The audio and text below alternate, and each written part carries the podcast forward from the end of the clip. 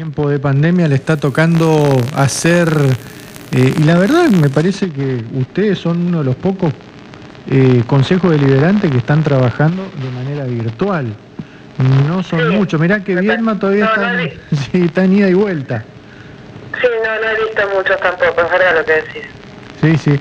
Bueno, eh, ayer eh, nos comunicaba la gente de, de, de cultura, del, o sea, los chicos que hacen cultura en las grutas, que estuvieron haciendo una campaña solidaria, y sí, la verdad que la dio más o menos bien dentro de este contexto que estamos viviendo, donde hay sí, gente que la está pasando muy mal verdaderamente porque está todo parado en este... En este.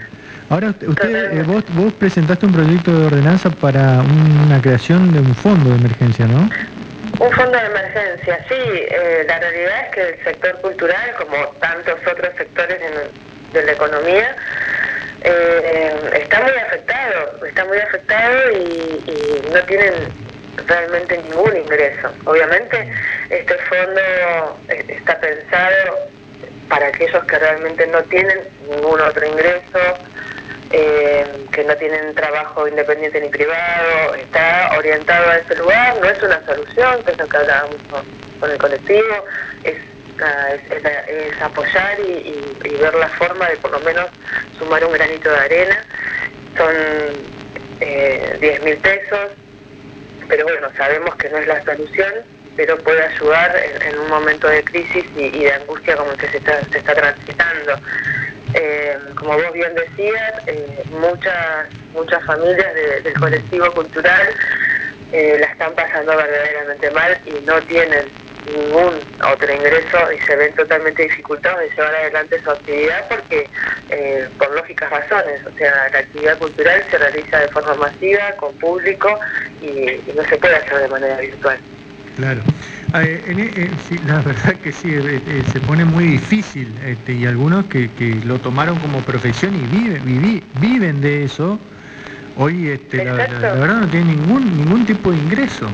Es que es, eh, claro, es que en realidad, ser, porque por ahí tenemos dentro de la sociedad, ¿no?, un pensamiento eh, bastante contradictorio con respecto a lo que es la cultura. La cultura, aquel que es promotor cultural, la gente cultural... Eh, quiere vivir de ese su trabajo, que nosotros eh, tengamos incorporados por, por distintas razones otros tipos de, de, de, de economías o de, o de trabajo para llevar adelante más formales, porque muchos te dicen, ah, eh, pero ¿por qué un fondo para, para emergencias? Porque el, el que quiere hacer teatro, el, el que hace teatro, eh, está trabajando, eso es su laburo, el que tiene una banda es su laburo, el que pinta es su laburo. Tenemos que empezar a entender que estas son eh, profesiones y también la están pasando mal, al igual que el abogado, al igual que el contador, porque hay como una hay como criterios dif diferentes ante la sociedad, sí, eh, y hasta discriminatorios por si, si quieren. Sí, este, a ver, eh, también eh, eh, lo, lo, la gente, lo, lo, porque hay gente de todas las edades, la verdad, ¿no? Porque hay gente de... Sí. de, de que recién arranca, chicos jóvenes, eh, sí. a, a, adultos, adultos sí. mayores, eh, la verdad que tenemos, eh, a, es un amplio... Eh, es un amplio abanico, sí, sí, sí. El, el, el fondo está a partir de los, dieciocho hasta los sesenta y cinco años. Claro. Eh, obviamente que después será... Eh, Nosotros primero esperamos que, que todos los concejales acompañen porque creemos que, que es una necesidad y como eh, es algo que necesitamos sacar con, con, con maya, mayoría de votos y que todos estemos de acuerdo y siempre cuando las cosas salen por mayoría es mejor. Sí. Eh, así que primero esperamos eso, el acompañamiento de todos los concejales. Y luego, bueno, eh, esto que yo te decía antes, es un fondo que no le va a solucionar la vida a nadie, que es simplemente un paliativo frente a, a la situación que estamos viviendo. Tiene requisitos, lógicamente, porque no entendemos también que, que el Estado no puede darle a todos eh, indiscriminadamente, tiene ciertos requisitos, que no es la edad, después no percibir ingresos, eh, y después la agencia de turismo será la encargada de dar eh, turismo y cultura, a cargo de Bolívar Martínez, será la encargada de dar estos fondos y la Dirección de Cultura tendrá que hacer el registro, ¿no? Y en estas épocas en las que vivimos tendrá que eh, primero hacer la publicidad correcta y plural para todos, para que a todos les llegue la información correctamente, y después tendrá que hacer de manera online eh, el registro, porque tampoco pretendemos que, que, que esté la gente circulando, porque no, no puede, entonces tendrá que buscar los mecanismos para hacerlo de manera online. Claro. Eh, y bueno, y, y veremos después. Sí. Nosotros también entendemos, a ver, por qué se genera este fondo. La, desde hoy hoy también, como están parados los artistas, está parada la nueva Dirección de Cultura, que no puede llevar adelante sus actividades, que no puede no pudo comenzar con los talleres culturales que siempre comienzan en, en abril. Eh, hay un montón de actividades que hasta, hasta el día de hoy, por el, obviamente por, por razones lógicas de la pandemia, no, no ha podido llevar adelante. Entonces también entendemos que eh, bueno, lo que no se utilizó en fondos eh, para las actividades, para talleres y demás, bueno, que se destine a poder colaborar con, con la economía de cada uno de los artistas. Claro. Ahora, eh, eh... en este caso, lo, los talleres culturales, difícil que vuelvan, porque como las clases no creo que vuelvan hasta el primero de septiembre como mínimo, bueno, este, sí. Tampoco los talleres culturales van a volver, entonces... Eh, Por eso, el fondo está y es una partida específica que, que se tiene para, para talleres culturales, o sea que tranquilamente, por eso hay un artículo en la ordenanza que, que faculta al secretario de Hacienda para que pueda eh, buscar los mecanismos, ¿no es cierto? Eh, tranquilamente podría, podría utilizarse parte de ese dinero. Bueno, esto viene un poco también eh, concatenado con esto, que le, con el tema que ustedes piden de interés municipal, eh, la tarea social que lleva la Red Solidaria. Exactamente. Porque, eh, en la cual ustedes están abocados tanto en la Red Solidaria ahí en Las Grutas, como también eh, particularmente dentro de eh, la unidad básica. ¿Todavía siguen con, sí. esa, con ese trabajo? Sí. Sí, sí, todavía seguimos. Nosotros por lógicas razones nos hemos repartido, tenemos dos concejales, Vanessa y Guillermo, viven en Las Grutas, nosotros con Héctor estamos acá, al igual con Luis Novales, en San Antonio, así que buscamos una manera dinámica también para nosotros y, y nos repartimos las tareas. Eh, y es esto, reconocer el trabajo social, eh, de eso se trata. Son, son muchos la, muchas y muchas las personas que están trabajando de manera incondicional y des, desinteresadamente, porque, a ver, nosotros por ahí somos la cara visible, el, somos el que lleva la, el módulo de alimentos, la ropa que nos piden, pero para que todo eso suceda hubo un montón de otros actores que, que colaboraron, que estuvieron presentes, que se preocuparon, que nos llamaron. Entonces, eh, de eso se trata la ordenanza, de poder reconocer a toda esta red enorme que se, se, ha, se ha hecho eh, en el ejido para, para un solo fin, para colaborar, para ayudar, para acompañar al otro, para tener la empatía eh, en estos tiempos difíciles. Eh, está costando juntar, eh, porque la gente sí. de la Gruta me dijo que estaba costando... Está costando mucho y es muy entendible también. Sí, sí. Eh, es porque no hay un mango, esa sí, es la sí, verdad. Sí. Eh, todos estamos atravesando eh, un momento muy difícil y, y uno no puede, no puede pretender que el otro dé lo que no tiene. Entonces, nosotros lo, lo superentendemos y bueno, también desde nuestro lugar tratamos de colaborar en todo lo que podemos y acompañar, eh, y la vamos remando, entre todos la vamos remando un poco. Claro. Eh, ayer eh, también me mencionaron ustedes en una comunicación que le enviaron al intendente el tema de eh, manera urgente la... Bueno, tuvimos un clima horrible el día de ayer, incluso casi una sudestada sí. anoche. Ya arrancó el frío por el tema del Plan Calor, porque en este caso eh, hay familias, y ayer a la tarde me, me llamaron tres personas que la verdad no, no tenían la forma de conseguir. Yo la, la derivé el teléfono a quien corresponde, ¿no? Porque este, la verdad este, ya empiezan a tener frío y tienen hijos. Exacto. Sí, sí, aunque no tengan hijos también, también tienen frío. Eh, no, en este caso era lo que la gente me decía, que tenía hijos que... Claro. Eh, sí, nosotros hicimos un proyecto de comunicaciones, pero mm. simplemente pidiéndole a, al señor intendente que agilice los mecanismos para que esto se haga lo más pronto posible, porque la demanda, como te llegó a vos, también nos llegó a nosotros ya hace dos semanas. Mm.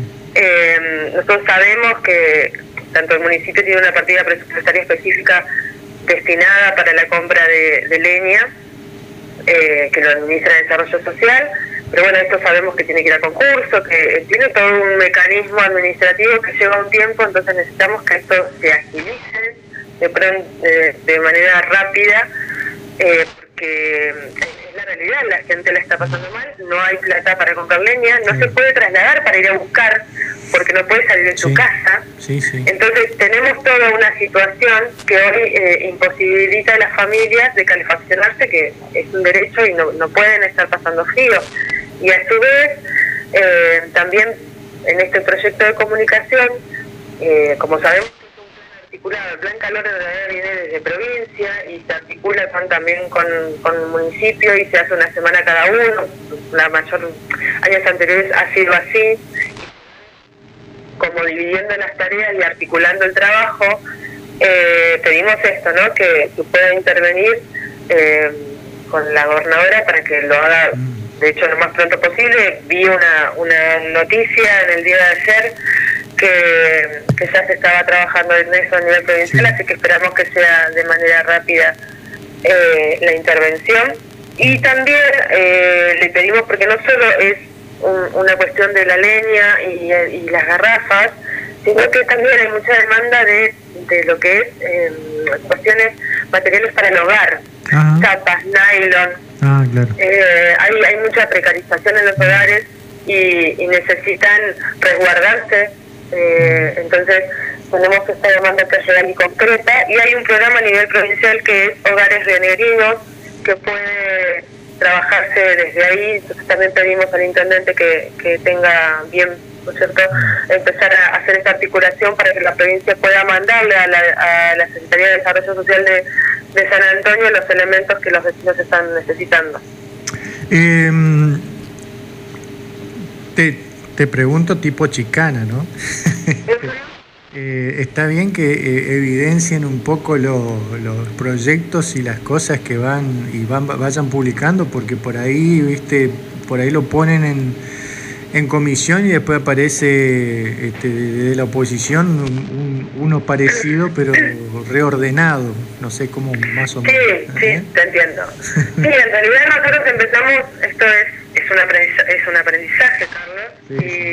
y empezamos también a hacer público los proyectos, no solo porque entra en la comisión y no estar de acuerdo, puede pasar de un lado y del otro, lo mismo, ¿no es cierto? Eh, y, pero la realidad es que si no la gente no se entera. Claro. Eh, el seno del consejo es, es muy privado en, en, cierta, en ciertas cosas, y lo único que sale es lo que se aprobó, es cuándo es la ordenanza, cuándo se usa la comisión, pero no los temas específicos que se van tratando. Entonces, por una cuestión de respeto y, y de hacerlo público, necesitamos que la gente sepa en qué estamos trabajando.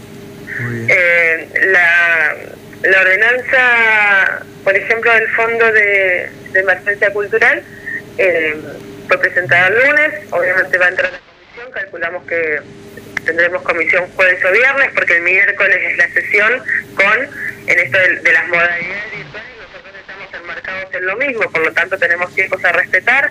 Eh, lo que se va a trabajar en las sesiones, lo que trabajamos en comisión la semana pasada, claro. o sea que hay todo un procedimiento y, y un tiempo a, a esperar, pero bueno, eh, también tenemos el derecho de decir en qué estamos trabajando.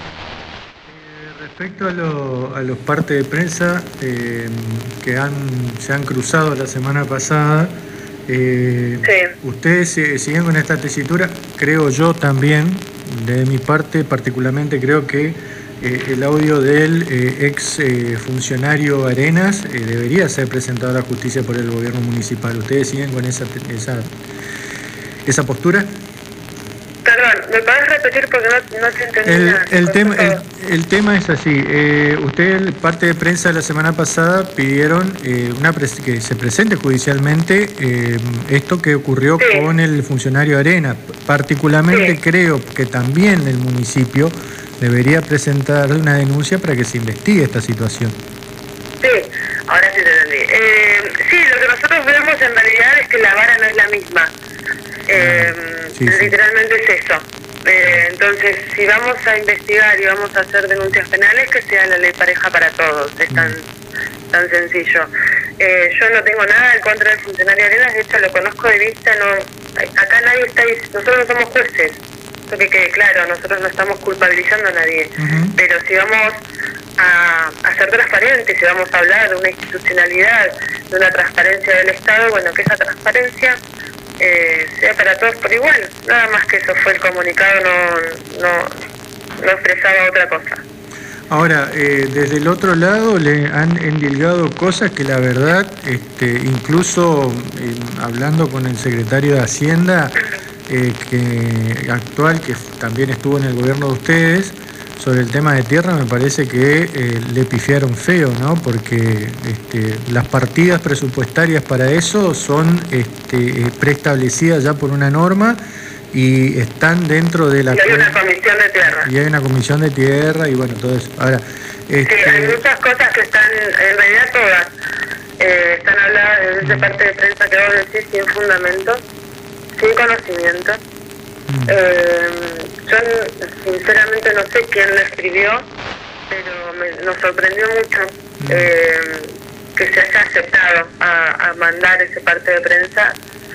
Eh, tiene palabras muy muy eh, complejas, por decirlo de alguna manera. Sí. Eh, nosotros estamos trabajando en eso.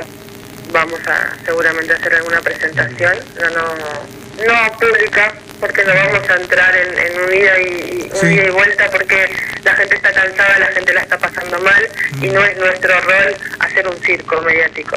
Claro. No es nuestro trabajo ese. Eh, pero la realidad es que sí, desde esa parte se habla de mucho desconocimiento y aparte se habla eh, de cuestiones que administraban funcionarios que continúan. Sí. Entonces eh, hay una contradicción importante. Marcela, eh, gracias por habernos atendido esta mañana y tenga buena jornada. Igualmente, muchísimas gracias a vos. Hasta para luego. Todos.